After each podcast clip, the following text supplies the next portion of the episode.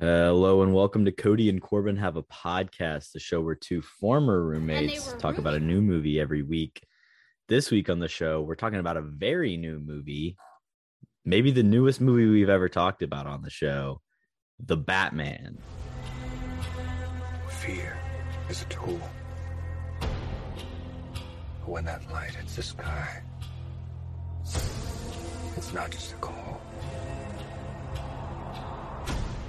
It's a warning. I'm your host, Corbin Zavocal, and as always, I'm joined by my Caped Crusader co-host, Cody Webb. Sick intro. Um, I wouldn't call myself a caped crusader per se. You know, it's probably pretty uh pretty subjective, I guess. But yeah, man, no, I'm uh you know excited to be here. Uh, this is our second time sort of doing a a recent release, so I think it'll be fun. And um, I think it's actually a great movie to talk about. I have I have a lot of uh, thoughts about it, and I'm sure you do as well. But um, yeah, excited to be here. How you doing today, man? Doing well, man. Just a couple days until spring break. That's what I'm uh, hoping for right now. So, Don't be Uh, a baby. Jeez. um, so I'll just get into why I picked the movie. Why? Why? Why? Why? Why? So it was my Oh, choice this this is your week. pick. I didn't even know this was your pick. I thought we were just doing a movie. Yeah, it was my pick. All right, fair enough.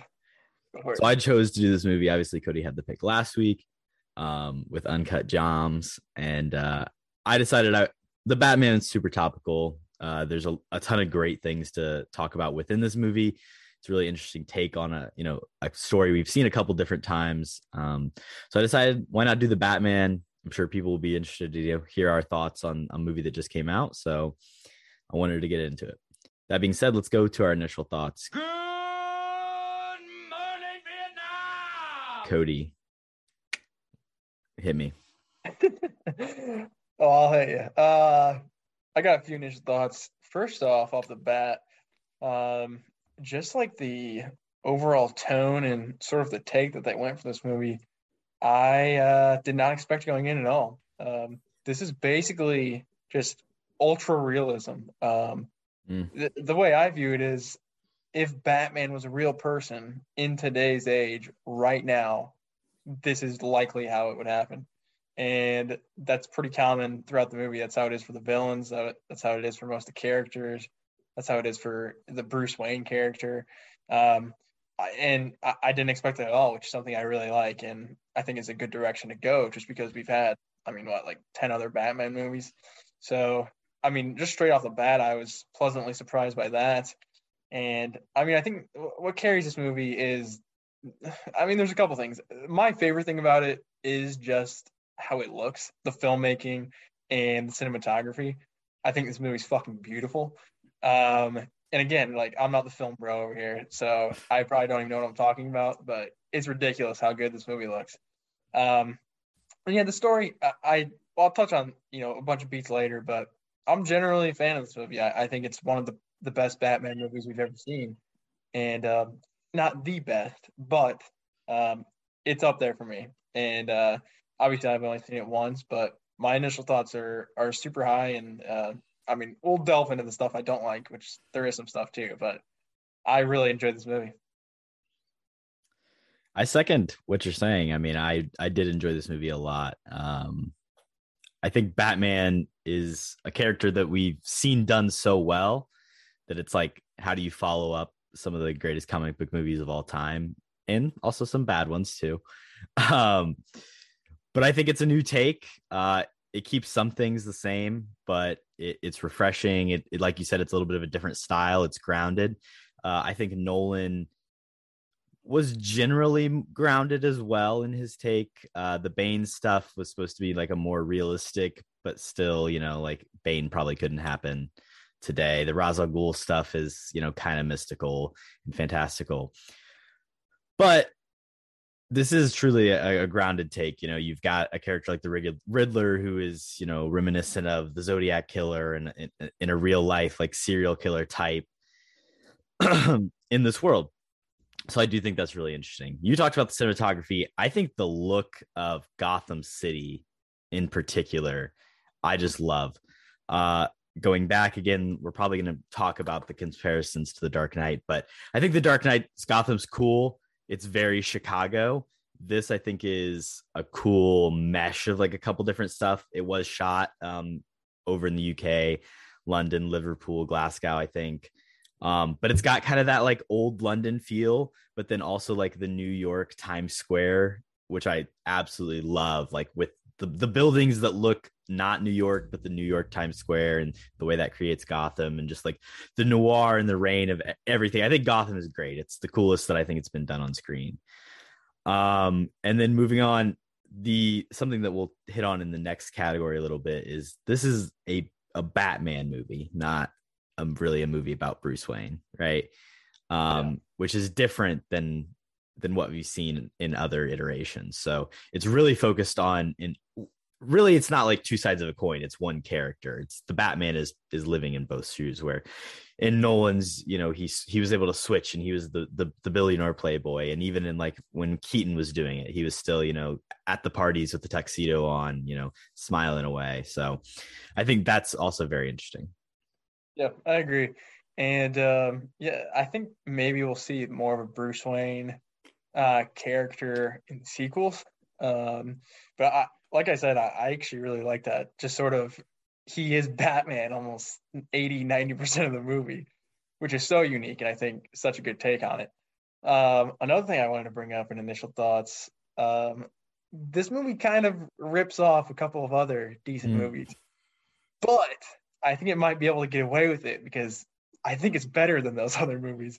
The mm. obvious oh. ones, the obvious uh, rip-offs you mentioned it before, Zodiac. I mean, the Riddler, he's he's basically dressed like the Zodiac killer, and his symbol's also pretty reminiscent of of that symbol, and he acts similar. So is he ripping off the movie Zodiac, or is he ripping off the real life Zodiac killer?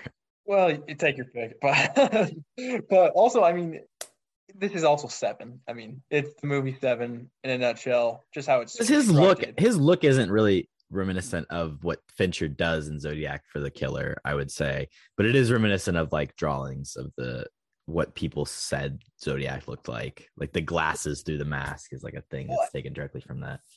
Sure, but I mean the way he dresses too, like eh, I don't know. Also, I mean, yeah, he's just a white dude in all black. I mean, that's killing people. I guess you could. Well, this is green. Yeah, it's not black, so yeah, big difference. thing. But um, as well, I mean, Paul Dano is playing the exact same character he played in Prisoners, if we're being completely honest here. He just has more lines and laughs more. It's the exact same performance. But I well actually I don't know. I, I think he might be better in Prisoners, but I think the the villain as a character is better in this movie. Um, regardless, whatever you take from the plot of other movies, um, I don't really think that's relevant if you're better than the original source material. So I give it a pass in that. Um, but yeah, I mean, uh, do you have any other initial thoughts? That was pretty much the majority of mine.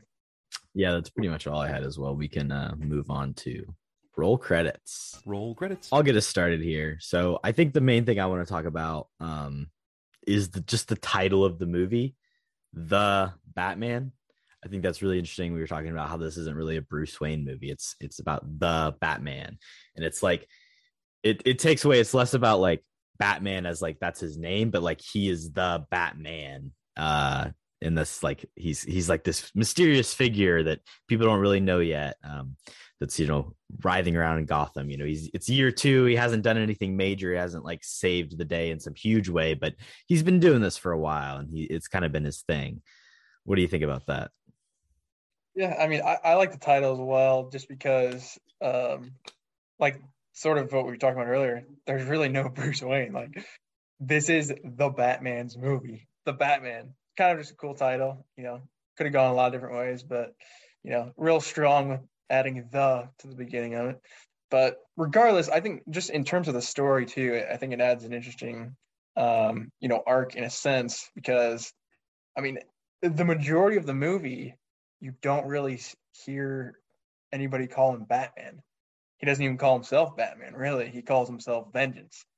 Um, and then obviously the turn at the end where, you know, the, the terrorist guy calls himself Vengeance. He's like, oh shit, maybe vengeance really isn't the answer here. And it's sort of also like, I'll talk about this later in my favorite part, but him turning into a hero and and not really just vengeance. So also uh, an interesting point, just roll credits. I think we talk about in general is he does say the Batman in the movie. Um, and it's like it's a scene where it's like uh, they're in they're in Riddler's apartment, blah blah blah, and I don't know the lines like something like um, you know, he's coming after me or it's gonna come to an end, and he's like the Batman. So that's kind of cool. I don't know if the Batman is really said any other time in the movie. Uh, well, all the the letters are dre- addressed to the Batman. yeah, that's true. That is very true. And they probably say it like once or twice in the letters, but I don't count that shit. If you write it out, that doesn't count. Uh, it's got to be more, you know, unique in the script. But yeah, that's my take. yeah, for sure. Um, did you? I didn't really have a whole lot else for this category. I- did you have anything else? I did have something else more in line with the credits. Um, I don't know if you know this. You probably do. Um, but there was like an end credit little snippet. Do you know about that? Yeah, I didn't stay. Uh, but so I was basically I was sitting in the theater and I was Oh. like, does this have an end credit scene? Something was like, yes, there's something after him, but they're like 15 minutes long, and we all kind of wanted to leave. I hadn't eaten dinner. It was a th- it was a three hour movie. I didn't really want to sit there for another two, 10 minutes, to be honest. So I then I agree with looked up I looked up what it was, and it was like it says goodbye, and then it like flashes the link. Yeah. So basically, um, I'm on the exact same page as you. There's no fucking chance I'm sitting up for the credits. so, so I went and looked it up online, and yeah, it's just like the Riddler saying goodbye, and then it was the link to the whatever the El Rata Alada. yeah, whatever. But uh, you can like just go and talk to the Riddler, which I think is very, very, very stupid. Um, if you're gonna put something at the end of the credits, make it something cool, not some you know how many clicks can I get on a website because it's then it's at the end of the Batman. Um, but yeah, DC, get your post credit scenes, you know, up to up to date here because that that's just embarrassing. But yeah, Yeah. that's everything I got. From. I I agree with that. I not worth staying. Let's talk stupidest part. You stupid. Uh, I guess you kind of hit on something that was pretty stupid. So do you want to keep the train rolling? sure. I have two main things, um, and they are major gripes with the movie, which is the reason why it knocks down the score for me a little bit. There's two things in here that I really don't like. First off, um, I don't know if this is really just my issue, eh, but I really hate that his parents are like corrupt and, and bad people and everything. For me, it really felt like the Amazing Spider-Man 2, where for some reason Peter Parker's parents have to be super spies. Oh, for some reason, Bruce parents, Bruce Wayne's parents, excuse me, have to be these corrupt people who work with mobsters. Dude. Yeah, but when he's literally like the care. richest person in the entire city, he's obviously gonna have like like I said, and it's not he's a little corrupt, but he's like a good guy in the end. That's the whole point. supposedly. Um, that's what Alfred says, but who the fucking Yeah. believes Alfred in this movie? But I mean, yeah, maybe it's just my thing, just because it feels so much like that, and we've seen so many other Batman movies where, yeah, his parents are his parents. They don't need to be involved in any other aspect of it. That just gripes me for some reason, and I really, really dislike that. Every time when like when they were in the uh whatever projector, I was just checked out of that scene. Like uh, I just lost interest immediately when they started talking about uh, his parents and everything. But that could just me. Um, I do have another. I'll bounce it over to you. Though. What, what do you think is the dumb part in the movie? Uh, so I didn't really have like a big. I have just like a few. What, I have a think few- perfect, my guy? No, no, no. I have like a few like nitpicky thing type Okay. stuff that I just I don't like really. So, first of all, uh, the whole like drops, the drugs that they like are Yeah. using, like I I don't I think that's stupid. Uh, why do they always have to make up like some weird drug where like people do Yeah. eye drops and shit? Like, why can't it just be a normal drug? Especially like if you're doing a grounded movie. And like, but like the one weird thing you change to make it like ununiverse, other than like there's a Batman, uh, you're like, oh, there's weird drugs. That's I hate- true. I hate that shit. Yeah, it's like the worst world building ever. it's like, oh, let's just make a weird drug. Like, it's sort of like the one in Looper. and it's Uh, like not explained at all, or like Yeah. there's no like, co- it has no real consequence other than just being there. Like, there's no tie into the story at all with it really. I No. I agree with that completely. I forgot about that. Um, you want to keep going? You got another one? uh this is I'll talk about this a little bit more later again, but why is this dude so obsessed with that one Nirvana song? it listen, I Good song. so I get, you know, it is a good song. I like its use early in the movie, but it like comes back three times. Like they keep playing it. And it was in the trailer, and it's like it's like it's the theme song. And I get like Matt Reeves listened to Nirvana and wrote like the entire first half of the movie and was like the main inspiration for this version of Batman is Kurt Cobain. But it's just overused. Like he has a theme that's a score theme. Like let that be the thing that that resonates throughout the movie, not this fucking so. It's so depressing. It's No, I agree. It, it is overplayed, I think. Um, also, the just like main theme, the music is very good, I think. And to play this Nirvana song three times, you know, I don't know. You have you don't like the main theme? That's interesting. But um, also just pick a different Nirvana song. Like they have multiple good songs, I think. if you like i think it'd be cool if the whole movie was like in different like grunge 90s Yeah. rock band like like do it throughout the whole movie with different songs that apply to different moments not just that same song I agree, and I think the that song does fit in the first usage, but when it pops up again, it's sort of like, why is this in here again? But hundred percent, I back that the just the main theme in this movie is unbelievable. I think it's top tier Batman music, and we've had some of the best Batman music, you know, coming from these movies. So I don't know what you're smoking over there, but this music is very, very good. listen i i'm not a huge like music like score in movies like i don't pay too much attention to that uh it's near the bottom of my list um and like things that i can point out but i don't like this score and it stood out to me as i just did not like it. I don't like the the darth vader of it. Because it felt too Darth Vader yeah it's like the imperial march. I mean it's like clearly referential to that. Um and i just don't like I don't know. that I- for the I'll- character. I'll have to go back and listen to it, but I didn't hear any. I heard it like I I heard it in the theater. Like there's like this. That's It's more of it's more of like a no no no like it's it's more of a drone. Sorry, I didn't do a good impression of it there, but it, it's not dun dun dun like Yeah. it's not as hard hitting and bass heavy, but saying it's slower. it's, It's, a slower there Darth Vader one. and like an don't know. organ. Um, listen, I heard it in the theater, and then I've seen people talking about. There's like Spotify like remixes of it with the Imperial March. There's people I've seen a YouTube video that I watched like looking at details in the movie where they're talking about like the Imperial score. Like, I'm not the only person to say this. So, yeah, you're, you're on an island, but Shut- no, shut fair up. enough. what else you got? I'll have to go listen to it again. But yeah, my but other- if you think okay, if it if it Uh-huh. is Star Wars Darth Vader influence, do you like that or not like that?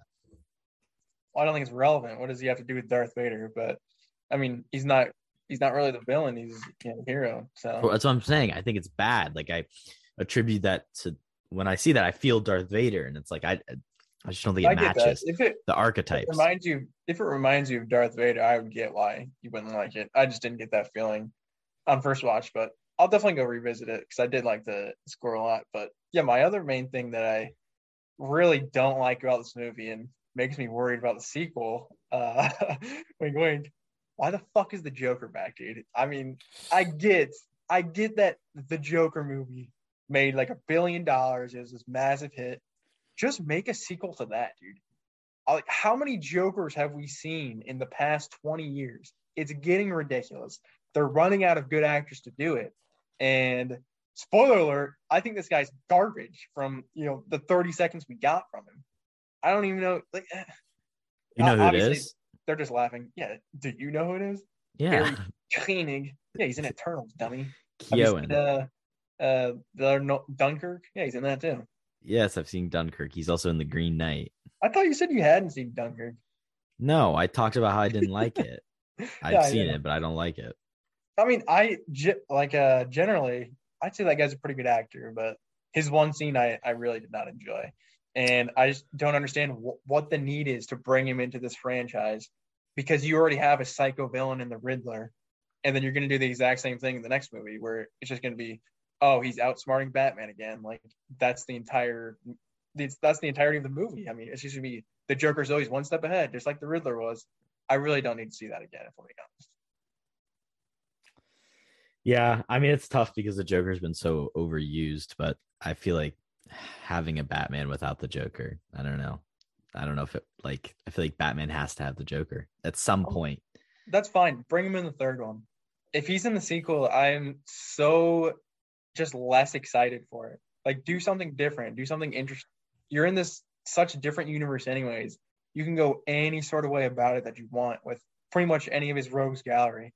Oh, but fuck it. Let's do the Joker again and do the exact same movie. Uh, that just doesn't seem very fun or, or different or interesting to me at all. I don't know. All right. I mean, I I, I hear you. I hear you. I hear you. Um I think? I think they could potentially do like uh don't fully he's maybe a small part in the second one. And then like he is the main villain in the third one. I don't know. The Joker, the Riddler is kind of just the Joker in this, but a little bit more methodical instead of, you know, being just like chaos. Uh I thought his gadgets sucked. Mhm. What gadgets did he have? He had a smoke bomb. That's about it. He's got his weird contact lenses. Those are cool, actually. I, I don't like those. I think it's dumb. Like he could do if you're gonna have contact lenses. I think you could have contact lenses that do cooler shit than just record people and facial recognition and after the fact. I don't know. He's rich, right? Like he could do anything. Well, supposedly, I don't know. He's he's run out of money, evidently. Um, yeah, that's also true. I don't know also- what's the deal with his like company. If he, I like his grappling hook where he just puts it through people's legs. That's pretty cool. well, and then he had he tried to do the uh he tried to glide off a building and he hit the L train and like spun what do you- out. What do you think about that like air suit he had? I thought that was kind of weird. yeah it was strange because it like it it was it ended up just being like a gag of like oh he's still inexperienced and like hasn't tried everything out yet I, I think that's a cool scene, but uh, especially him flying. But I was like, oh, it lasts like two seconds and then he get like he doesn't really fly well, he's zooming and then he just smacks. He almost hit like the bridge too. But yeah, Yeah. his gadgets are are not the best in this. So yeah, I, I do agree with you there. I mean, sort of suit's like cool suit's cool but Yeah, I'm not a big fan of the suit, honestly. Uh, I think it's average compared to some of the other ones, but for year two, I feel like he's he's really going at this about as slow as possible. Like, what was he doing for two years? Just you know, beating up criminals. Nobody's ever challenged him. I don't know. Get your gadgets together, my guy. yeah for sure he doesn't have morgan freeman that's the problem True. Morgan Freeman in your ear. I mean, that guy will just whip out anything as well. So I respect it. Yeah. That's all i got All right, fair enough. Let's kick it to favorite part. What you got? She is very gorgeous to me. Um i think the opening's pretty good definitely not the best opening to a batman movie but it is a solid uh, movie opening with the riddler uh particularly that part where i don't know there's kind of you gotta get a little bit of a jump scare there that's uh Yeah. you know it's terrifying so i like that what do you think Oh, it's scary. Um, I actually don't even like the opening at all, if I'm being honest. Everything with the Riddler in this movie is absolute mid to me. Um, that was pretty much his main scene for the first three hours. So, you know, be what it is, but you know, the, the visuals are cool and him coming out of the shadows is interesting. paul dano does not get to shine in this role at Yeah. all he doesn't get to do much I was, I mean, I'm not a fan of the character at all, if I'm being honest, but there are a lot of other things. I mean, the movie doesn't, the movie doesn't focus on him. So, you know, how, what's his screen time? Half hour tops, in a two and a half hour movie. Not great for the main villain, I don't think. But regardless, um, my first, I have three scenes here. Um, I'm probably going to spew pretty long about them because I do like them each individually. Uh, probably my favorite scene, if I'm being honest. I'm just gonna start with it. Uh, it's the it's the fight scene. I don't even know where they're at. They're somewhere, but it's with the guns just spraying at him in the dark, and it, it just I mean, like I said, this movie's fucking beautiful, dude. This scene, the way it's shot, I think is so creative. You just got him in the dark, and he turns the lights off. And you're like, oh shit, and then they just start spraying, and you know it's you know stop start stop start. He's just beating the crap out of dudes. You can't see anything. I love that shit. Um, I think that was easily the the part in the movie where I had the biggest smile on my face, just being like, all right, that's actually pretty dope. Um, yeah, that's an easy pick for me. Uh, what do you think about that scene? Yeah, I think it's pretty cool. I have a little bit more to say about it at a later date, so I'll Uh, hold off. Fair enough. I'll jump straight into my next one, which is the car chase, which we haven't talked about yet. Um, I'd say probably the best, you know, Batmobile chase in a movie we've seen. Got to be up there. Um, can't think of a better one off the top of my head. Um, probably just because of how practical it is. Um, I did go and look into the behind the scenes of a little bit because, like, did they actually launch a car? Do like a big thing of, of uh, you know, fire and obviously there's CGI in there, but they did launch a car and it's pretty fucking sick. Uh, and then also just that leading to the another such a cool shot, which wasn't the trailer, which I, I'm kind of pissed about, but the upside down shot of the penguin's view of him just strolling up, I think it's so badass, so cool. We haven't mentioned the penguin actually either, and that's a that's a cool part of the movie. But um, yeah, that specific shot and just that entire chase scene, I think was was really well done. Yeah, I agree. It's pretty sick. The the fire behind him and just like the glow of, of of the explosions and everything and like the night sky of Gotham like through the streets is cool. So Hundred percent. uh I also really enjoy his like fight through uh the lounge place where he goes and visits the penguin for the first time. It's like when he Yeah, when he yeah. meet yeah through, through the nightclub when he first meets Catwoman. I think that's really sick as well. Like that particular fight sequence, the way he like pushes through all the people, and it, they're pretty drawn out takes. So I think that's really Yeah. cool. I forgot about that. That is also uh, just visually very cool fight. Do you have another scene? I have one more. I want That's all I got. Let's hear it. All right. Uh, we're just jumping to the end here. I mean, it's the ending basically. Uh, I mean, there's like probably more movie after it, but the the scene where you know movies do, movies have in multiple endings. We've been there. Yeah. We've talked about. It. obviously. Uh, yeah, it's it's where he turns into a hero. Um, sort of uh, the place gets flooded and he's carrying people out. And he's got the you know whatever it's called, the flame. What's the thing called, Corbin? He's got the flame thing. Flare. It's a flare. That's why Corbin's on the show, just for moments like that. oh, he's got the flare. Um, I mean, if this doesn't hit you, you know, right in the gut, I don't know what will. It's literally like the beginning of the movie. I think is so cool, just his turn because that that opening scene with him where he walks out of the shadows and he beats the crap out of the face paint guys, and the guy he saved is is laying on the ground and be like, "Please don't hurt me, please don't hurt me."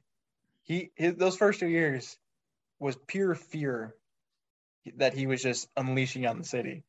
And now he's got to become something else because that's what Gotham needs him at, at that moment. You know, catastrophe has hit. I mean, he he was out duked by the Riddler, we're all being honest here. But I mean, he's he's there for the people of Gotham, and he turns into a hero, which I think is, you know, very cool storytelling.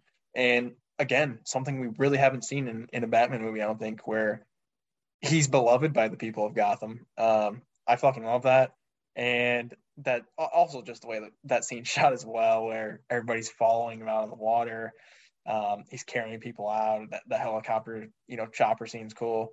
Um, but I mean, just the emotional resonance of that, I thought was pretty powerful and, and um, something again I didn't expect. If you can keep me off balance with a Batman movie and you know throw in a little bit of heart at the end, you're gonna win me over pretty easily. So that uh, just the combination of you know the themes and the and the storytelling that I think is is very cool. For sure. Let's uh move on to our next category. Let's talk filmmaking. We are Full Sail University. We take dreams seriously. Yes, sir. Time to go to class. Um so this is I've kind of been referencing that I have a lot of previous things we've already talked about that I want to talk about further and here it is in this category. This movie is very self or sorry, is very referential to other films. So I kind of wanted to go through some of those references, some of the things that have been cited as inspiration and and you know so I just wanted to get into like the behind the scenes of that, or or at least what Matt Reeves says is uh, related to this movie. So, first one in Gotham, it's literally always raining pretty much all the Yeah. points at night. It's always pouring outside. Um, it's it's a rainy city, you know. I don't know. Mhm. Uh, and in the movie Seven, David Fincher specifically, Matt Reeves specifically, both of them said we wanted to seem like urban life is being you know torn down and it's dirty and it's wet and it's it's gross and that was the choice. It was it was the they were both going to be rainy and in Seven it's raining all the time. So that's the first one. Yeah. Uh, n- oh, what what do you got? go ahead. I just said I really like that about the movie. This is a such a grim Gotham because, well, first off, it's always nighttime. That's not grim, but it's literally always raining when they're out doing stuff, and I really like that choice. Yeah. Then obviously you have we talked about it the riddler heavily influenced both by the real zodiac killer and the way the zodiac killer was presented on screen by david fincher again clear matt reeves is a fan of fincher's work and this has a lot of that same air and same quality of the directorial style tone wise very similar 100%. then you have movies like All the President's Men and Chinatown, which deal with just like this. These are the ones that the director specifically has cited. Like, oh yeah, like I was thinking about these movies. A lot of times directors will say that, you know, when they were making Civil War, the Russo brothers were like, oh, we really took inspiration from some like, you know, classic spy movies or what, like not Civil War, Winter Soldier, like that. And it's like, this is a Marvel movie. Like, how much, how much are you really inspired by this amazing like film? Like, oh, this one was based on Citizen Kane. Like, shut up. Uh, it's just mumbo jumbo. But Yeah. those movies, Chinatown and All the President's Men, you know, it's a big, you know, corrupt city plot. Chinatown specifically, there's city water infrastructure at stake. Um, and there's like a surprise daughter at the end of the movie. You know, Selina Kyle's the surprise daughter of Falcone in this. So it's very similar. And then finally, uh, you know, Star Wars. I got to talk about some more. It's in evident in the score. It's, I think it's also very evident in the hallway scene that you're talking about. The cinematographer for this movie is the same guy who shot Rogue One, which obviously contains an iconic hallway scene, not the first one, but a second one, a very cool scene of Darth Vader lit purely by the lightsaber. There's also obviously some cues being taken from that as well. Disagree, Cody? I mean, sure. Uh, I do disagree with that pretty pretty wholeheartedly. I mean, yeah, sure. There's the similarity of they're in a hallway and there's not a ton of light, but And I they're mean, shot by the same person. That's fair. I mean, but like there is light in the Rogue One scene. It's just Right. him coming out of the darkness is is cool because he just ignites his lightsaber at the, at the exact moment. But I mean, you can see him like impaling dudes with you know through the heart and stuff.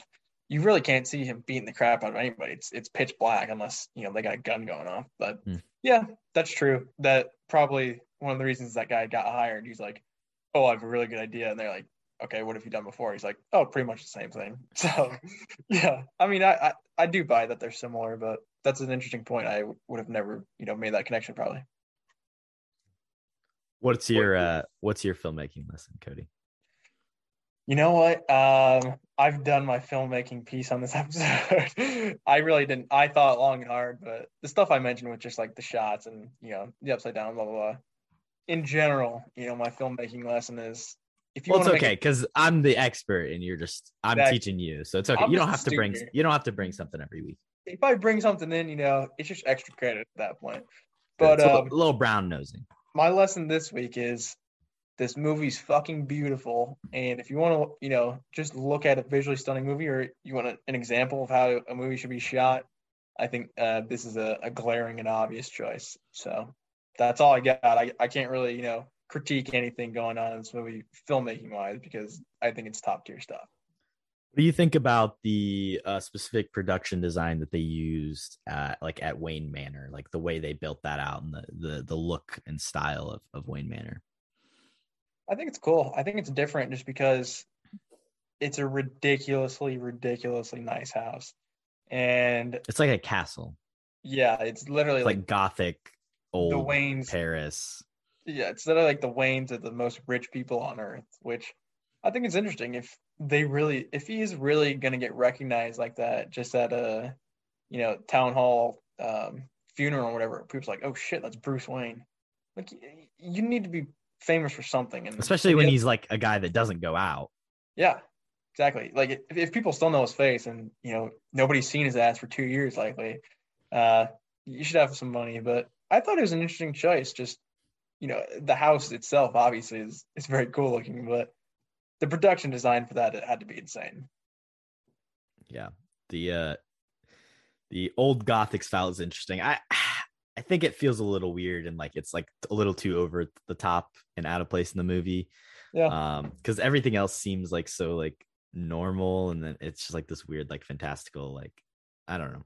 I do kind of. It's like the thing it, like they do a good job of meshing the like London aesthetic to like an American city throughout the rest of the movie within like the actual city of Gotham, but I think here they just like roll too much into like this just feels like old world, like England, not America whatsoever. Yeah, I do. Like Kind I don't know if there's anywhere in the country that really looks like that other than like a cathedral. Yeah. You're not wrong in anything you're saying. I, there's just like not too many scenes in the house. I don't think. What is there like two, three, the Yeah. beginning, and then a couple in the middle. But yeah, it is kind of out of place and sort of like, oh shit, like where the hell are we even at right now? Oh, it's his house. Okay, it's it's ridiculously nice, but yeah, I do agree. Let's move on to weird movie details trivia. because Naked grandma. Naked, huh? Actually, I have a question regarding Wayne Manor in my trivia. Nice. How many questions you got? I got two, no choices for either one. So I don't have any choices for anyone. I'll, You want me I'll to kick it off? you I got can- three, homes. You can go. You can go. It's fine. You're a baby. All right. My first one is uh related specifically to the Joker himself. What's his name? Barry Keoghan. That's not the question. Shut up. Uh. I thought you Uh, were asking me what his name was. I was, I was.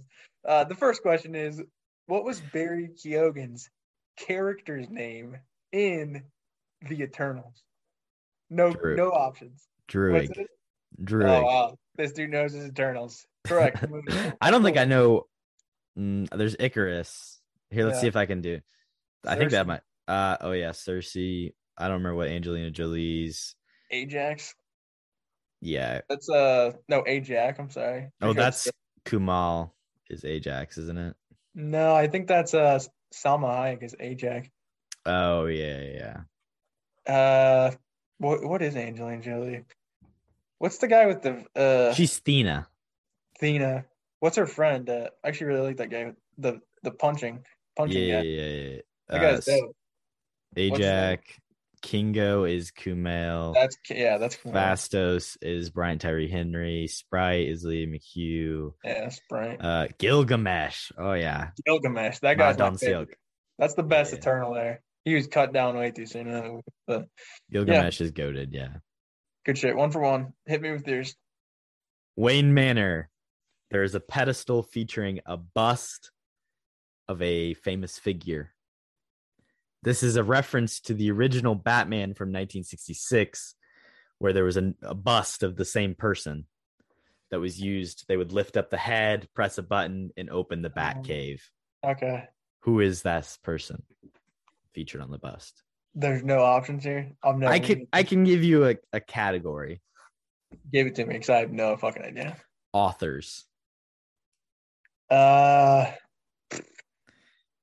is it like a? it- I mean, in a broad in a broad sense of the term. Maybe writer is better. Okay, so it's probably like Batman related. I'm guessing. No, it's a real person. a writer, uh, but not an author. Interesting. There's a bust of him in this movie. F. Scott Fitzgerald. No, I don't know what does that mean. A writer is it like a reporter or something. no, no. You're thinking like older. Think older. Oh, thinking too like, modern. oh, like Plato or Socrates or somebody. N- not exactly. Too old. gotta go. uh, some you know theorists from after that. Marx, He's a- Karl Marx. He's a playwright. oh, oh, Da Vinci. what? Oh, that's a dumb. That's, That's, a dumb moment. You said Da Vinci.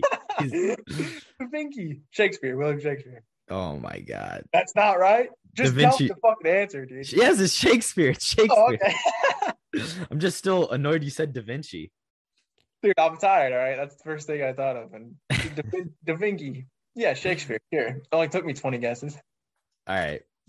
Also, Shakespeare's a fraud. He didn't write any of that crap. Uh, You don't like Bill? not the best, Billy. Uh, yeah, my next question. Um, oh yeah, this is a fun one. this is a dumb one, but it's a fun one.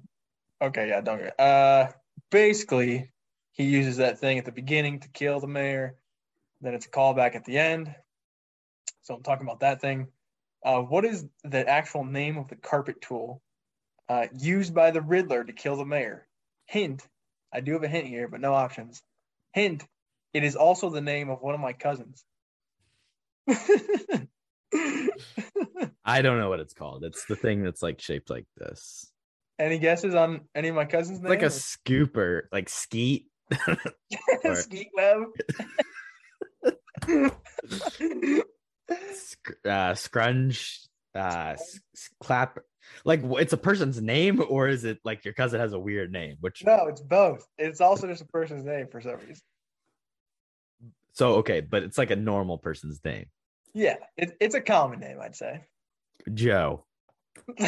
Mama. No. Uh I have no idea. you're good. The answer is Tucker. It's a Tucker. Oh, My cousin's name is Tucker. yeah, You checks the- out. Yeah, you know, sort of the same thing there, but Tuck Yeah. Web. Yeah. Tuck Web. yeah, nice try there, buddy. Maybe you get the next one. Hit me with the second one. Um, at one point in the movie, Penguin refers to the Batman as this character. Traditionally, in Batman origin stories, the Wayne family is leaving a theater showing of that very same movie when they can get murdered. Who is this character? And I have a hint if you need it. I'll probably need it. I mean, in the Dark Knight, I mean, not Dark, in the Batman Begins, they're at some play with a fucking bat or something. Uh, is it fucking Dracula? Is that a bat bat person? Um, I'm he doesn't pretty call him. Dracula, does he? I don't think so. No, Give me the hint. Uh, it's also been cited that this character's aesthetic and their look influenced the look of Batman when the writers first made him. I mean, is this a character who I'm gonna know or, or not really? Um, I mean, you'll know the name. I don't know if you've seen the. Mm. The look. You've probably, I, I maybe you've seen it. I don't know. You've probably seen a. What inspired the look of Batman? It's a character across multiple medias. I'd say. Mickey Mouse. No, it's it's Zorro. Oh, he does call him Zorro. You're with Zorro here? Yeah. Eh, I guess that's fair. He does kind of. Yeah, I, I can see how that influenced it. It's the mask and Of course, I know who Zorro is. Yeah, you and that's who tr- traditionally when you see the Waynes leaving the movie theater, it's always like Zorro's playing, Oh, or they're okay. seeing a, In like, the in the, the in the like coming attractions or whatever. the yeah, posters for the movies. Gotcha. That makes sense. I was I was thinking about the actual play and stuff. Uh, but yeah, nice, good question. Stump me again. 0 for two this week. Not a good look. Um, I do have one more. yeah. Let's hear it. I don't know if you'll get this. Honestly, it's it's kind of out there. But um, my question is, what future Batman villain uh appears on the Riddler's um "It's Always Sunny from Philadelphia" wall, where there's a bunch of random shit written down. It's all connected or whatever. But there's actually a one word, just exclamation because it has an exclamation at the end. Hush. Yeah, I think that's a really cool Easter egg, and if he actually shows up in the next couple movies, I think that'd be dope. Because again, haven't seen him on screen, so try him out. Why not? It's, it's a good villain and everything. But um, yeah, no, you uh, two for three this week. I'm impressed. Passing score. I saw this movie a week ago, so Well, I saw it like three days ago, so it's been a while. on that note, we'll take a quick commercial break, and we're back. Who can act? Wow. Cody. Who can act? First off, I want to say, you know, great, great commercial reading there from you. Real proud of it. Uh, who can act? I'm gonna have to Great change it. Yeah, you might have to. It's pretty bad. No, I'm joking. Um, who can act? I got a couple strong candidates for this, and you could probably pick a few more people, but I won't bore you. Uh, my first pick is Zoe Kravitz. I think she's very, very good in this film. Yes, yes, yes. I, I do want to see her in a lot more. Uh, I mean, she has to be in the sequel, obviously. Um, but I think she was really the standout for me. Uh, I mean, throughout the movie, just her and Rob Pat's uh, relationship. I think the Bat and the Cat was probably the most interesting thing about it. Um, and that last scene on the rooftop where, you know, she turns on the bat signal and she's got the rat up there, and and Gordon and Rob Pat are like, "What the fuck's going on?" Then she just boots his ass off and you know takes off. And I love the one liner as well. You know, I got I got nine lives. Uh, thought that was good, but I think just throughout the movie, she's the strongest performance. Uh, and my second pick is uh, that guy from the Hunger Games uh, playing Jim Gordon. Uh, just kidding. Uh, what's his name? Corbin, tell the people. It's not the guy from Hunger Games, is it? Jeffrey Wright. Yeah, I thought it was Jeffrey Rush for a while, and then It's uh, that's a different guy. It's the Watcher. He's the Watcher. Yeah, it's true. He's probably gonna be in some. He's probably gonna be in fucking Doctor Strange. So Well, he's, um, he's in the French Dispatch as well. I think he's in a lot of stuff. I just always think of him as Like he's had a pretty good like year, to be honest. to me, he's always going to be the the electricity guy from the Hunger Games, though. I don't know why, but that's just, yeah, that's ingrained in my mind. But he's actually very, very good. I think as Jim Gordon, and again, a, a different take on the character, and I think he owns it completely. All of his interactions with with Batman and, and Rob Pat are again, I think, some of the best stuff in the movie. So, you know. The, the relationships with Batman that he has with these other characters, I think, is what brings out the best dialogue and, and the best acting at, at times similar even to Andy Serkis, who I don't think is you know phenomenal in this movie. probably he's in it for ten minutes, but I think he's he's actually you know decent in acting wise in this movie, just because his interactions with Robert Pattinson are interesting, and you know they're always like delving into the characters deeper and deeper as as the movie goes on. Those would be my two picks for for who can act.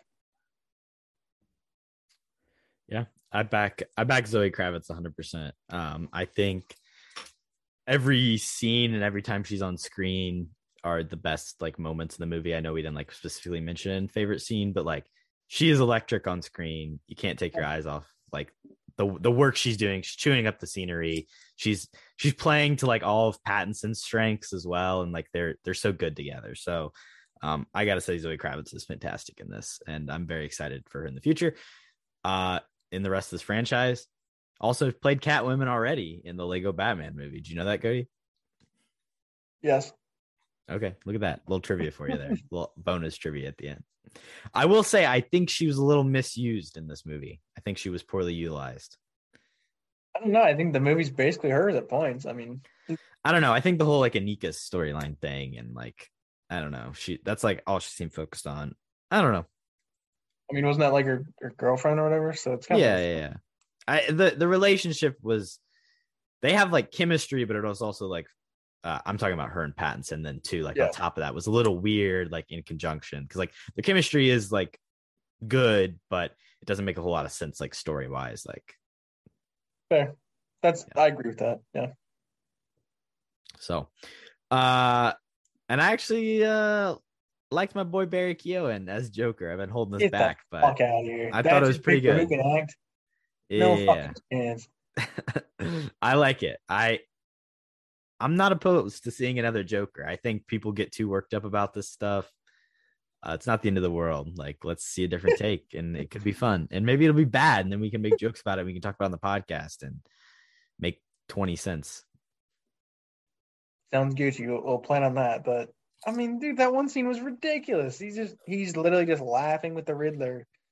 Oh, uh, you know, I'll I'll tell you a riddle, Riddler. Oh, what's what's one thing when you have less of them, it's it's more important.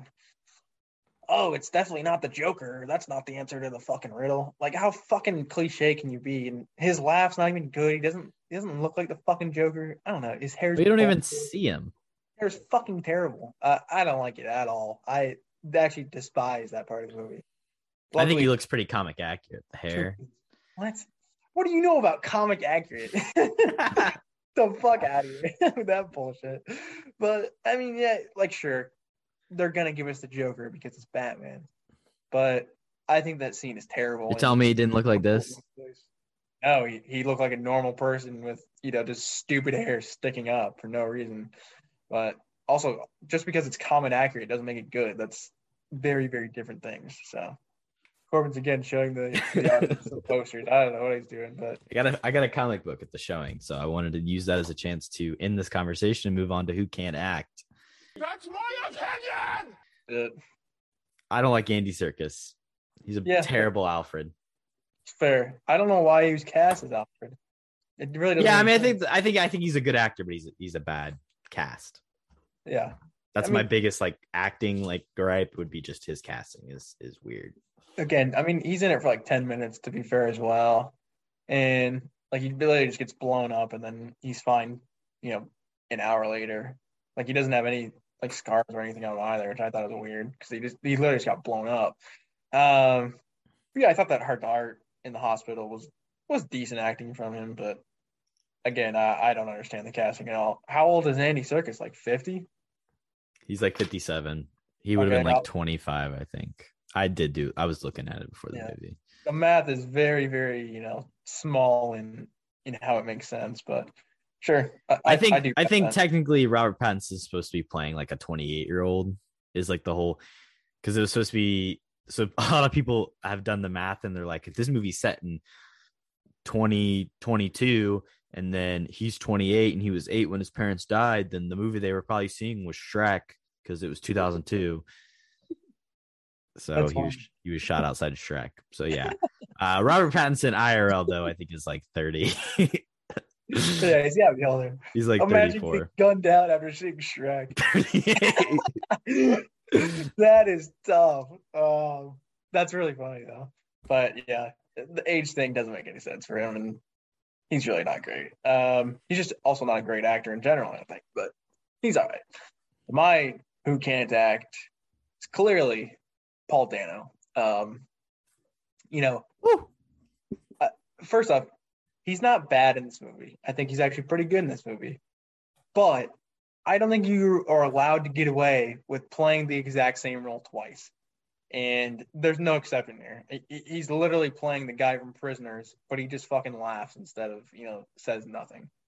And yeah, he's a psycho in Prisoners. Isn't he the one that they beat up, or does, do they beat up the other guy? No, they beat him up. Yeah. Okay, he doesn't say anything. Isn't he like have like a handicap or something? What does the Riddler say? He doesn't say shit. Yeah, he just it's not the laughs same and- character. It's not the same. Yes, oh, it's the exact same. His mannerisms are the exact same, and I don't think you should be allowed to get get away with that. Um, I, also, Paul Dano, I'm not really sold on him being a great actor anymore. I haven't seen um, what's the one? Uh, Daniel Day Lewis. Uh, There will be blood. yeah, I haven't seen that for a while. Little Miss. Sunshine. He's in Little Miss Sunshine. See, I don't even know who he's in. it. He's the kid, evidently. The kid's not that good. He just has like one memorable speech at the end. But yeah, I, I do need to rewatch. Uh, what is it? Ice cream movie. What's it called? There will be blood. I don't know what the hell's wrong with me today.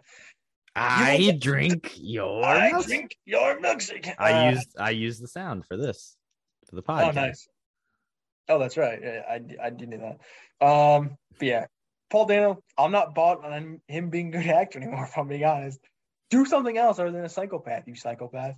Like I don't understand why you would want to do this again. And like he's probably coming back for the sequel too. So I'm not excited for that. And uh, count me off the Paul Dano train. But yeah, he, he's definitely my pick here. That's tough. He, he's made maybe been a little typecast into this type of role. So I think he is a good actor. Um, but I didn't have it at my top or bottom of my list. So uh other one, Colin Farrell is the penguin. Why why'd we have to like Yeah. listen? I don't know. I, I guess I'm being a little bit of a hypocrite. I can't really say, oh, why do we have to let Colin Farrell put on a bunch of like a fat suit and prosthetics and just like have fun, but also be like a bad character when I've said that I like it when other people do the same thing. So I can't can't say that I hate that, but I just think why Colin Farrell? I don't know. I like Colin Farrell, and I just don't think he's good in this. Yeah, I kind of agree. I thought, you know, looking at some of the reviews and, and some of the stuff online, I think the general consensus is that Colin Farrell was good as the Penguin. And yeah, I think it's a. I don't like him as the character either. I think. yeah, I I agree with you honestly. I thought in the movie he was just kind of there, and I I kind of forgot at times it was Colin Farrell, and sometimes that's a good thing, but sometimes at the same time it's like, like what is the Penguin's point in this movie? I thought uh the other guy, John Turturro, outshone him by a million. I thought John Turturro was very good, and that's the guy from Transformers who's out out acting with this. I mean, Yeah. I agree, and like he's getting a spinoff, I believe, isn't he? The Penguin. Yeah, they're doing like three spinoffs for the show, but yeah, they're. uh I do believe he is getting his own spinoff. I mean, fair enough. I, I hope he's a more interesting character in that. But yeah, I don't know. I mean, he didn't even he didn't even have Colin Farrell's voice either. It was, it was just some different guy who I didn't know just playing the Penguin, which is all in good. But I really wasn't blown away by it, which seemed to be not the the general consensus. They should have made the penguin Irish. Irish sack of potatoes. Uh, I agree. Cast Conan O'Brien. Um, Or they But, could just cast Colin Farrell, who is Irish. and let him let him be Irish. Fair enough. Um, I did also have one more quick shout out Let's hear it. just for acting. But um, do you know the the twins actor, the twins, the bodyguards in the movie? Do you know that guy? Uh, no, who is it? You know what I'm talking about? I'm just throwing. I know who you're. I know who you're referencing, but I don't know who they the twins. are. Yeah. So we're going back to trivia here. Um, so the, that guy, well, I mean, they are twins, obviously, but one of them, I don't know which one. He was in the episode of The Office. Do you know which episode he was in? Uh, can I look up a picture of him? Yeah, because when I saw him in the movie, I was like, I've I've seen this guy somewhere. And I Do you looked know at his- I Do you know his name? no, just look up twins from the Batman. Um, but when I saw him, I was like, I know him from somewhere, and I went up to his IMDb before we were recording, and I was like, I know him from somewhere, but I don't think I've seen any of this crap. And I scrolled down a little bit farther, and in big bold letters it said The Office. I said, Yep, that's what he's from. He's from a five minute segment from one episode, and I think he's hilarious. Do you have any idea? No. it's uh he's an intern. He's in the intern episode where it, he's not Jackie Chan. He's he's the other guy. He's not the girl. Um, but I think that's so funny that that guy's just a twin and he's in some random Batman movie playing a bodyguard. But some more fun facts there for that guy can act though. Twins are great in this movie. I back him 100. percent For sure. Cast that for sure. guy as the Riddler instead, honestly. But yeah, that's just Eh, me. I don't know about that. The recast. You're fired. You're fired. You're fired. It's our final category before we get to our rating. Uh, I'll hit you with the first one. You ready for this? Oh, I'm ready. Just let David Fincher make this movie. I kind of agree. I mean, why the fuck not, dude? What is what has Matt Reeves done to deserve the Batman movie? Honestly, I mean, I guess we're just picking between old white dudes at this point, so I, I don't know if it really matters. But uh listen, I, I do like David Fincher a lot, but this is essentially a David Fincher ripoff between Zodiac and Seven. It's a three-hour fucking long movie, gritty, two grounded. and a half, two and a half. It's two fifty six. Yeah, with credits, it's like two forty. Two forty six. Oh, two and a half. Two two forty five. Shut up. Two forty is closer to two and a half. You goon. Now, in the past, it has been, you know, David Fincher said, you know, he would do a superhero movie if he had complete creative control and could go any direction he wanted. I don't know if Matt Reeves had that, but I mean, like, I don't get it. Like, if you're, what do you have to lose? Like, let David Fincher like make the movie he wants to make. I feel like if it's a Batman movie, it's gonna probably do pretty well, and people, it's probably gonna be critically praised as well. At one point, he was gonna do a Spider-Man movie. Well, actually, at two different points. Uh, before it was Raimi, it was maybe going to be him, and then that didn't work out. And then before they went to the Marc Webb, Andrew Garfield, there was again another, oh, maybe it'll be him, and then it didn't happen. So let's just give let let David Fincher make a superhero movie, and if he's going to make one, it should be something like the Batman or the Punisher or uh Daredevil or something like that. Maybe not Daredevil, but like something grounded, street level, but still like in that world. Yeah, no, I agree. I mean, obviously the this is pretty much a seven, and you know, uh, whatever the other one is, Jonah. Which to to be fair, if, if Fincher made this, it would probably be more unique because I don't think he's that derivative of himself.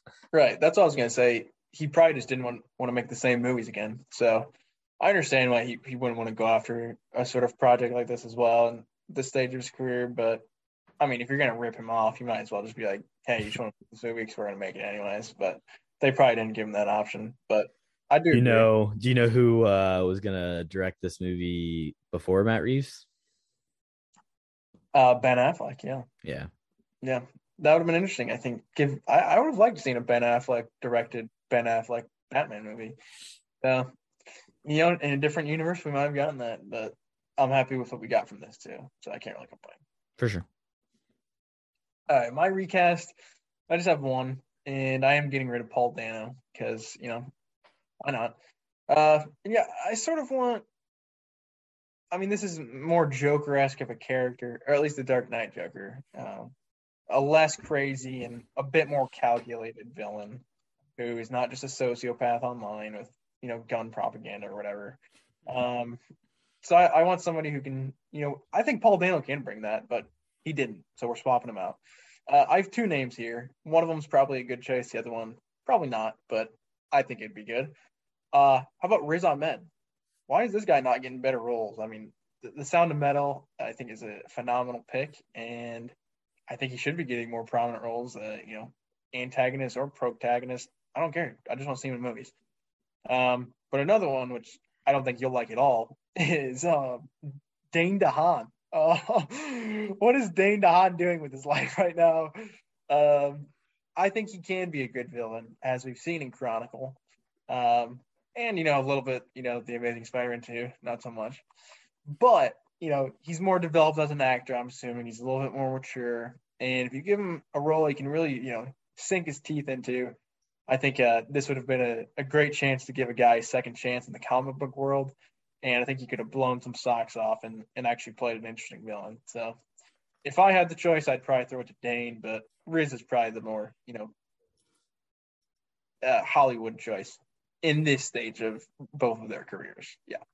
Well, you know, Dane DeHaan's busy uh, hanging out with Christopher Nolan filming Oppenheimer. So Well, yeah, but what's his role in that? There's about 30 named actors in that movie, so I don't buy much from that. Cillian Murphy, Kenneth Branagh, Florence Pugh, Emily Blunt, Jack Matt Damon. Quaid, Robert Downey Jr., Matt Damon, Josh Hartnett, Rami Malek, Dane DeHaan, Jason Clarke, David Dastmalchian. And that's about Benny That's Safdie. Benny Safdie. Oh, yeah, Benny Safdie. Good actor. Alden Ehrenreich. Freaking Han Solo's in this movie. Yeah, that's right. I mean, that's about 20 right there you just named. So I'm sure he's going to have a lot of screen time. but, I mean, hey, it's day nine, so I'm here for it. But maybe he'll be the villain. Maybe he'll be. Who's going to be the villain of the Oppenheimer movie if it's not Oppenheimer, though? I. Uh, uh, well, I would hope it's Oppenheimer. I think at the end of the day, but maybe Hitler. I don't know. maybe Dane DeHaan's Hitler. That'd be kind of that'd be kind of cool. Do you think Oppenheimer is like a sequel to The Kingsman? I fucking hope not. What's Could his be. face? Uh, that guy from Guardians of the Galaxy's got to be in it. Blood Diamond. Oh, that guy, the NBA 2K guy. Yeah, what's his name? I really I- like that. I don't know how to like. I, I don't. I don't know I what it is. it. I know it, but I don't remember it. Good actor, that guy though. He should be in every movie, honestly. But he's also snubbed for Blood Diamond. Djimon Hounsou. Yeah, Djimon Hounsou. There it is. Yeah, Djimon yeah. Hounsou. Djimon Hounsou. Good actor. Screw it. I want him as a Riddler. All right, I take it back. Djimon Hounsou, you're my Riddler. I don't know where that came from. Uh, here's here's a one for you. Hmm. Let's just. It should have been Kurt Cobain, man. They should just cat, cast Kurt Cobain in this movie and let him play Batman.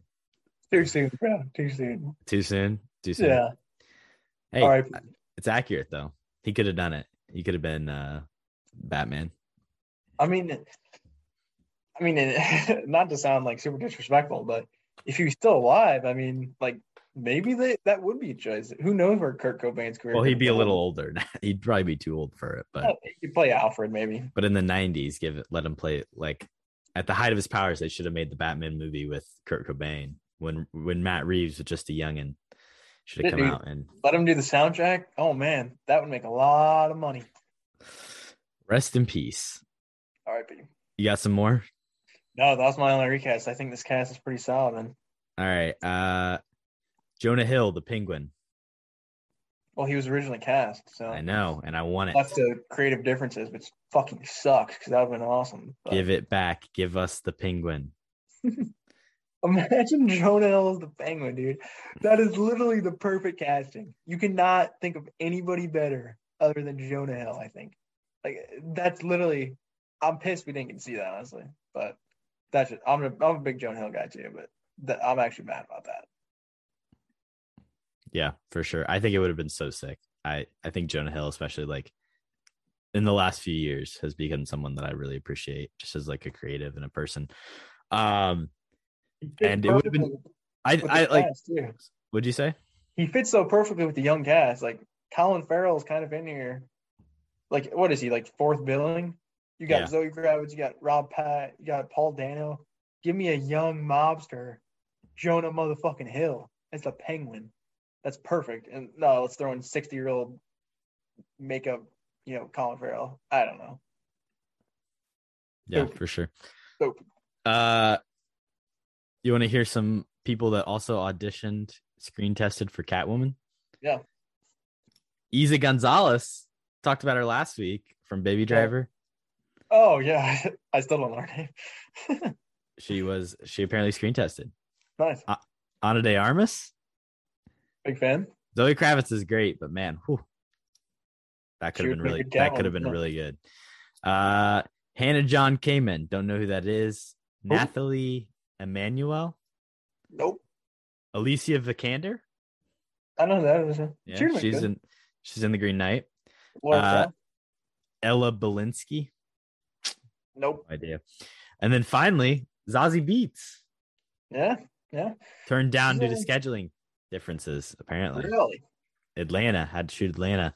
Obviously, was previously in the Joker movie, but Also Deadpool too. and Deadpool too. Yeah, Uh, she would have been good. I would have liked to see that as well. I like Zazie. And uh last one, let's let uh Ludwig Göransson do the score. Fuck you, Michael Giacchino. Dude, you have beef with the music. Who the who's your guy you're picking? What else has he scored? What Interstellar? He did Tenet, uh hand selected by Hans Zimmer to take over for him because Hans Zimmer was off doing Dune. Yeah. Uh Why not he's also he's also he he did all like the commu- he started like doing like community like the original music for that and then like worked with Donald Glover for multiple years and produced all of his albums.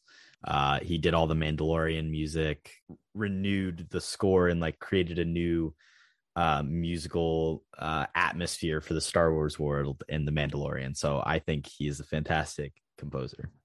He also did the he also did the music for Black Panther. All right, that's good music. Well, why is that not your opener? Why is that not your opener? You, this is what he did. He did listen. He he produced and uh, produced the music on all of Childish Gambino's mixtapes yeah, and met when he was doing Community. He did Black Panther. That's good. he did he did Black Panther. He did Community. He did Creed. He did the score for the first Creed movie. Yeah. He did. He worked heavily on like This Is America, Childish Gambino. He did New Girl for 146 episodes. The music Hey, for that. music- He did Venom. is some sitcom, bro. He did It's Creed terrible 2. choice. The more you talk, the less. and I he did the. Mandalorian, which I think is the most impressive Okay. He did the Mandalorian. of it all. He did uh Childish Gambino. And he also did Boba Fett and, did uh, Turning. Red, the new Pixar movie, as well as he's doing Oppenheimer with That's Nolan, and he did Tenet, and he's doing the new Black Panther movie as well. Nice. This is my pick. Did you see the trailer for that Turning Red? I thought it looked like shit. Uh, yeah, it's about puberty. I don't know. There is It's a like a reason they did send it straight to Disney Plus. Yeah, it's they're like going a to super send it. kitty Pixar. I don't know. Yeah, I, Anyways. I don't know. I mean, it's a it's a movie made for children, Cody. So I don't know. You can't get too mad. oh, I'm pissed. No. It's like being like, oh, the boss baby is like a disgrace to society. I mean, not that you're not I the would target never- audience. I would never say that. That's a great movie. Okay. Uh sadly, that's the do you have any final thoughts on the Batman before we move on to our rating? I don't. I think we covered most of it. Um, just you know, solid, solid overall movie, and I think I will revisit it in theaters. Just, um, I think I was just caught off guard so much the first time as well. I might have missed some stuff. So I do want to check it out again. All right, let's hit it. Rating. You're gonna look at me and you're gonna tell me that I'm wrong? Am I wrong? Yeah, I'll go first. I'm Nope. sure yours you'll be lower. Oh, you want to go first? Go for it. I think yours will probably be lower. I was gonna I was gonna say 58 out of 69 for me. Wow, So that's very high for you. Where's that rank for you? It's got to be top five. oh, that's not that high for me. I have plenty of other things that are above it. How many do you have in the 60s? Like two? I I have quite a few movies that are above it. Let me pull up my full list here. Um, I have one. It is currently ranked. Fifth. Uh oh, I didn't rank it. Shoot, So it it's like seventh. Fair. I mean, how many movies have we done? Like 50? Uh, probably not. Mm, Actually, No, thir- 29. This will be well. This is technically 29. I have one ranked that we haven't gotten a chance to talk about yet, but Oh, okay. Same. Um, yes. Uh, that's a very good rating for you. I'm very surprised. Um, my rating is going to be a 63 out of 69. wow. Now Yeah. that's a high rating. Eh, Not that high. That's Princess probably- Bride, even with the Princess Bride. Yeah, yeah, I think that's fair. Um, yeah, like I said, I, I'm super high on this movie. I do have a couple, you know, things I don't like about it, but man, overall, I mean, this is uh one of the best things I've seen in theaters for a good amount of time. So I'll tell you what, man, I I feel like you know, I, I don't know, this movie, it's gotten some interesting reception. I feel like it's either people really like it or they really don't, and like I get why some people don't like it, but at the same time, like if you don't like it, I really don't understand. You know, um, I'm high on it. That's all I can Well really said. say. Well said. Also, I mean, we didn't even talk about Robert Pattinson at all really in this episode, um, mostly because he doesn't talk. So, yeah. His hopefully eyes, that- though, he's menacing. he's menacing, and I really enjoy just the directorial style of of the Batman, how how he's portrayed in this movie. And like I said, I, I'm gonna go see it again. So yeah, big fan. The Batman, sixty three. Did you know that uh, Matt Reeves actually specifically wrote this like entire movie for Robert Pattinson? I didn't know that, yeah. And you know, fair enough. I think he's a he's the perfect choice for this sort of iteration as the you know ultimate grunge and Debbie Downer Bruce Wayne. I mean, who who better than Rob Pat? I think he, he plays Mopey pretty well. So I I back that that casting. For sure. You know, this movie is uh it's made a decent chunk of money, 128 million dollars opening weekend. Not as near as big as the Spider-Man No Way Home opening, but it has been the second biggest uh opening weekend since uh the pandemic really started 2 years ago. So, um Good for movie making, man. good good for, movie making. movies. Well, good for comic book movies. I don't know if it's good for Well, all movies, but That's about all that matters. and then uh, I guess something we can talk about with that. Um, Yeah. Did you see that they were charging more money for this movie in AMC theaters? I did. Um, and I didn't. Oh no, I didn't go to an AMC. Um, my ticket actually was pretty cheap. I'm not gonna lie, but yeah, that's fucking bullshit. I'm sorry. Um, it's understandable because basically the comic book genre has a monopoly on you know movie. It's like you're paying a tax so that other Yeah. movies can exist. A hundred percent. And you know, I'm okay with it. Like I will still spend the money to go watch movies, but I think others won't. I think others will be like, well, I might as well just wait, you know, a few more months and it'll be on Disney Plus or it'll be on HBO Max. Um, and I think the the movie theaters are sort of playing a very dangerous game at this point where that could backfire pretty easily and you could be out of business just like that and everything will just go straight streaming. So I don't really agree with just the whole marketing strategy of it. And, you know, I will still pay for it because I'm a noob and like I just really like comic book movies. But I don't know, man. The public, they get pissed off at the most random stuff. So I wouldn't be surprised if there's a massive outrage when, you know, Avengers 10 is, you know, 50 bucks now. So I don't know. Yeah, I don't know. Like, this isn't really a kids movie, but that's like parents don't like a family of four isn't going to pay like a shit ton of Yeah. money to go see a movie. Like, it's just not feasible. Uh, I will say, if you're like a really dedicated moviegoer, then like you can just get like the AMC A list or whatever, pay like 20 bucks and get unlimited movies. Like if that's your thing, then there's there's ways to make it happen still. Um, but yeah, I don't know. It's I think it's the way the business it might fail miserably, but I think at the end of the day, it's probably what needs to happen. So it's unfortunate. Let's move on to we have a podgorithm. Let me grab the blockbuster game. Cody vamp for me. Podrhythm. If you're not aware of this new category, it's a new one for the third the- season of Cap. Stay capping. Hashtag stay capping. But uh, yeah, basically we have this game that we used to play with our friends, and it has a bunch of cards with movies on it. So we're gonna pull one randomly and uh, vamp on it for about a minute, just like I'm doing now. So uh, yeah, we've had some fun in the past. Hopefully, we get a good movie, and you know, I'll roast Corbin a little bit in between. So that that's also normal. All right, here we go. Pulp Fiction. Oh, I went first last time, so it's it's you. how much time do I have? It, it's 30 seconds, but I 30 think we might need to extend it to like a minute. So Okay. just go. It it just depends on how much we have to say about it. But Yeah. oh man, Pulp Fiction. It's an all-time classic for me. I mean, it doesn't get much better. I love the storytelling style as well, where it's not all in chronological, which is a Tarantino and, and a Nolan classic. But anything which, which fucks with time, I'm a big fan of. I mean, the performances. It brought John Travolta out of the ashes. Uh, such iconic lines. You got Jules, you know, saying the prayers before he kills dudes. Love it. You got the one weird thing about it is, is uh, that big guy, uh, the guy who plays uh, what's his face, you know, that terrible Daredevil movie. They kind of get like gagged and like hit the balls at the end. That's kind of weird, but everything else I'm a big fan of. The Gimp Uma stuff. Thurman. Bruce What's up? Willis and the Gimp. Yeah, that's strange. Also, Bruce Willis actually tries in it, so that's fun. Uma Thurman dancing, just Uma Thurman existing in general, big fan of. And um, yeah, I mean, so many iconic scenes. You can go front to back. Tim Roth, you know, the the opening I, I love as well. But All right, stop. That's time. That's Yeah, a minute. no, I can talk about it all all fucking day. Corbin, mm, go. Pulp Fiction, toxic film for people to like. It's a red flag film. no, I I do like Pulp Fiction a ton. Obviously, uh, it's actually not my favorite Tarantino movie from the '90s. I appreciate Reservoir Dogs before. I think I've shared that take on this podcast at other points. Um, but I think it's definitely yeah, it's cool. It, it pays homage to so many other things.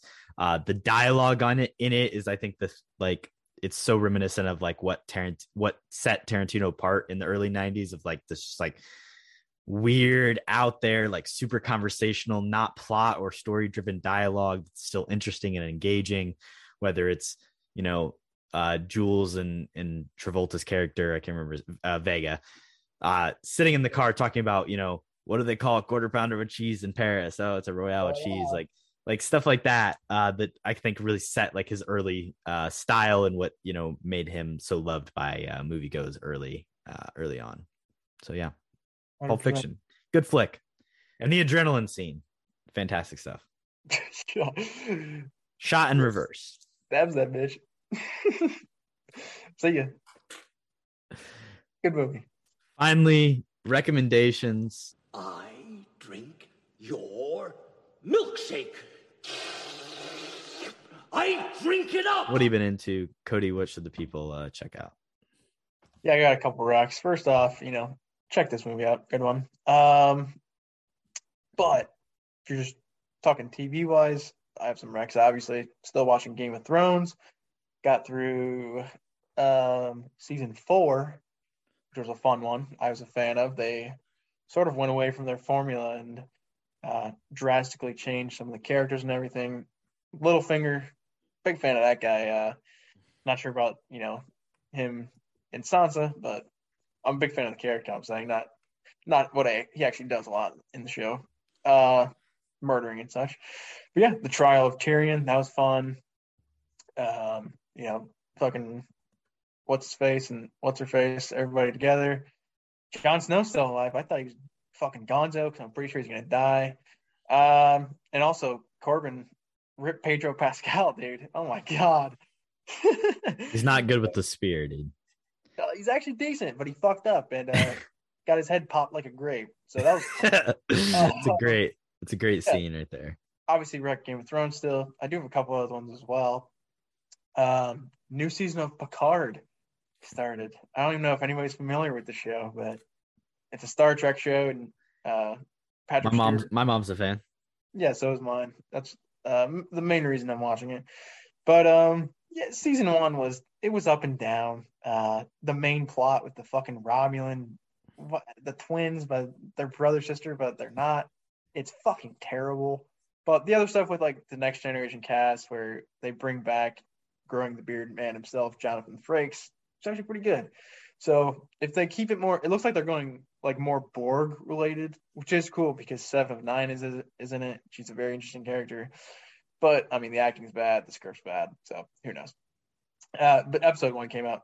It's all right. It's all right. Um, but my big recommendation this week, which I've been building up to, hey Corbin, you know what comes out this week? Motherfucking Survivor's Survivor. back, baby. Season forty-two. This cast looks interesting. Um, there's no real theme, which I like. Um, but this cast, it looks like the least attractive cast I've ever seen. Which, in my sense, Indiana person as well. really, I didn't know that. I didn't. Noblesville mom. Eh, the moms never do well. Um, but no offense to moms, moms are awesome, but no, no moms are listening anyways. Survivor, man, it's fucking back. You know, finally after all these pandemic years, we're getting Survivor, and I'm hyped for it. Corbin, give me your Rex. Uh again, been super busy. Very excited uh, for my break next week. Definitely gonna be watching lots of movies over spring break in the car traveling.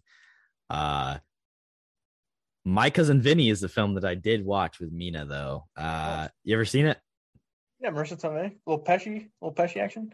Amazing Tomei performance. That she makes that movie. I think like the movie as a whole is okay, but like she is incredible, and uh, no wonder she won an Oscar for it. So, Yeah. you know, uh, Pesci's all right. He's he's a weirdo. Ralph Macchio, Pesci, he's Pesci. Karate Boy ain't doing much. That's all I gotta say. Uh, but there's a lot of Dutch angles in the film, which is strange. You familiar with the Dutch? It's like I do know, I do know the Dutch. Yeah, it's looking like Thor. It's looking like Kenneth Branagh's Thor out here. It's it's a little strange. I, I don't know what's going on. So yeah.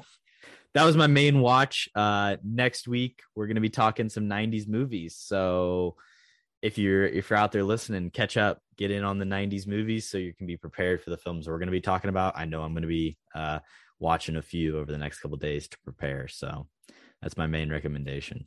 Junior's on it, right? Of course. Yeah, Where's the other Liam? JD, we're having a big draft. We're going five deep. Yeah, Liam's back too. Every every draft we're gonna get one bigger. Right, right. Uh, Liam should have come on the show, you know, again, a long time ago. He was a great guest. Junior hasn't been back for a reason. Uh, and um, we got a new one as well. So, you know, mix it all in all the different angles, but, you know, It's gonna be our biggest pod yet, and Yeah, and- it's also a special celebration. So It is. And also, you know, I have won the past two movie drafts, so I might just throw just so somebody else feels pretty good about themselves. But um, yeah, if I go three for three, uh, it's pretty bad. But I got to keep adding people until I can win one, or at least not get last place. Fair enough. But it'll definitely be a fun one. The 90s was a great era. And yeah, I'm excited for the draft. It should be a good episode. Yeah, for sure. All right. Uh, thanks for sticking with us, Cody. Any final words for the people? I got a couple. Stay captain. I am vengeance. What you just said is one of the most insanely idiotic things I have ever heard. At no point in your rambling, incoherent response were you even close to anything that could be considered a rational thought. Everyone in this room is now dumber for having listened to it.